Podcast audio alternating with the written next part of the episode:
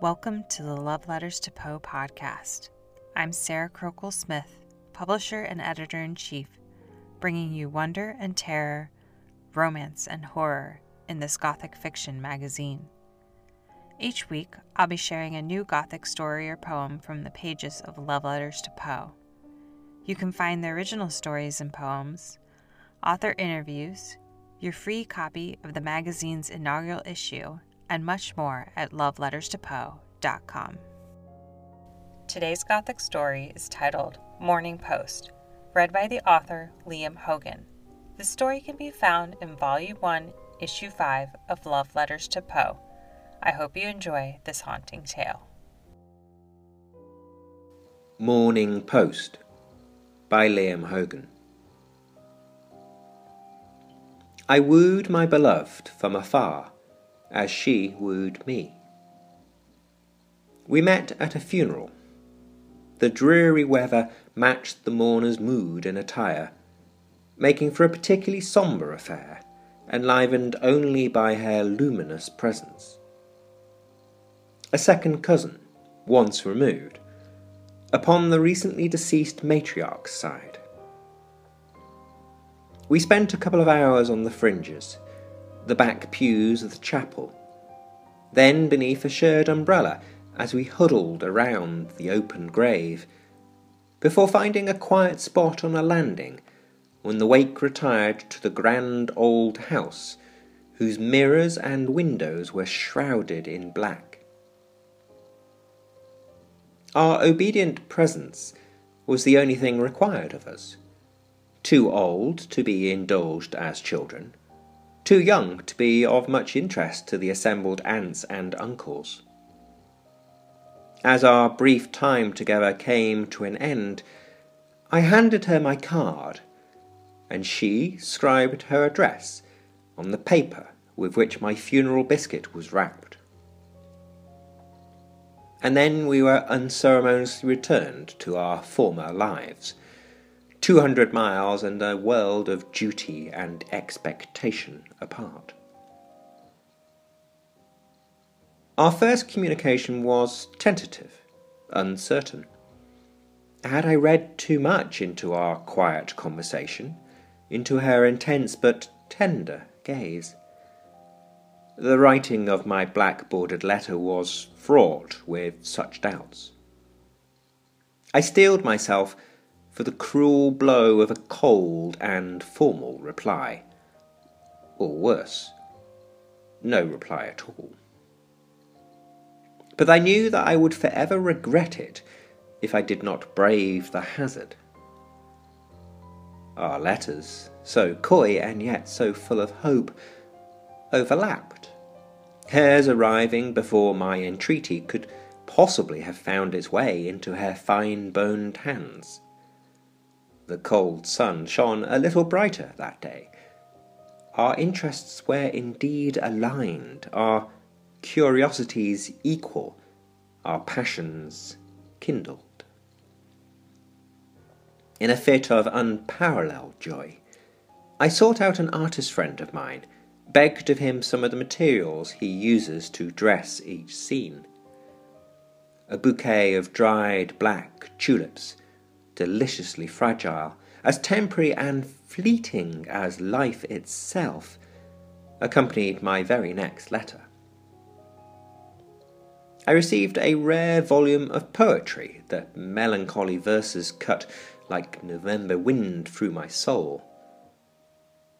There was no recognition of my flowers in her note, just as there was none of her carefully chosen gift in mine. Again, our exchange had crossed somewhere in the cruel miles that separated us. The letters were secondary, always playing catch up. It was the gifts that came to matter most. Usually, memento mori of one kind or another. They tended towards the macabre. Some might even claim ghoulish. That the family was still in mourning might have been part of it, but I think it spoke of how our souls were entwined not only through this, but through other, unseen realms. A raven, the work of a skilled taxidermist, arrived one morning to perch on my desk, frightening the cleaning lady into a fit of vapours. An antique looking glass, the aged silver having the peculiar effect of making even the most youthful of faces appear ancient, travelled in the opposite direction for her delight and amusement. A lock of black hair, tightly coiled, arrived hidden behind the casement of a pocket watch that ticked a most doleful tick. A crystal vial of my own blood formed the centerpiece of a necklace shaped like a creeping, strangling vine. But what had begun as an enchanting hunt for exotic peculiarities soon became a chore, a tiresome burden, distracting me from my employment, cutting deep into my savings until I was forced to borrow heavily from friends and relatives. A mania, all consuming. It wouldn't have been so bad if our correspondence had followed a normal pattern so that each response could be thoughtfully weighed, the growth as slow and natural as the season. Instead, our simultaneous courtship had become a contest neither of us was willing to lose. The bids blind, the rules obscure. The search for gifts worthy of my distant love became utterly exhausting. And so, in a pit of black despair. I sent an exquisite silk shawl, laced with tuberculosis spores. She dispatched a puzzle box full of small, black, venomous spiders, whose bite turned my pale skin necrotic. Had we hoped, perhaps, to poison a relative sharing the same address, leading to another family funeral, one where we could be reunited. Perhaps. Though it doesn't truly matter, our gambits were both far too successful. Our final exchange was a pair of headstones, our names and the years of our death carved deep and implacable into the marble. They'll stand together. Our grieving families have decided that, in the same cemetery where first we met. And though I am loath to admit it, the one she sent to adorn my grave was far more elegant than the one I sent her. So she scores the ultimate victory.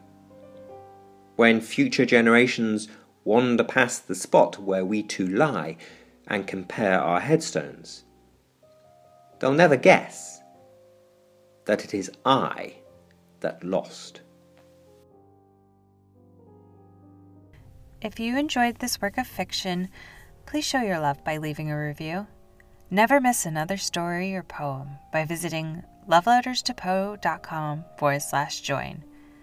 And if you want the party to continue, I invite you to Prince Prospero's Masquerade over at patreon.com forward slash love letters to Poe. Until next time, embrace what lurks in the shadows. You never know what gothic adventure lay within.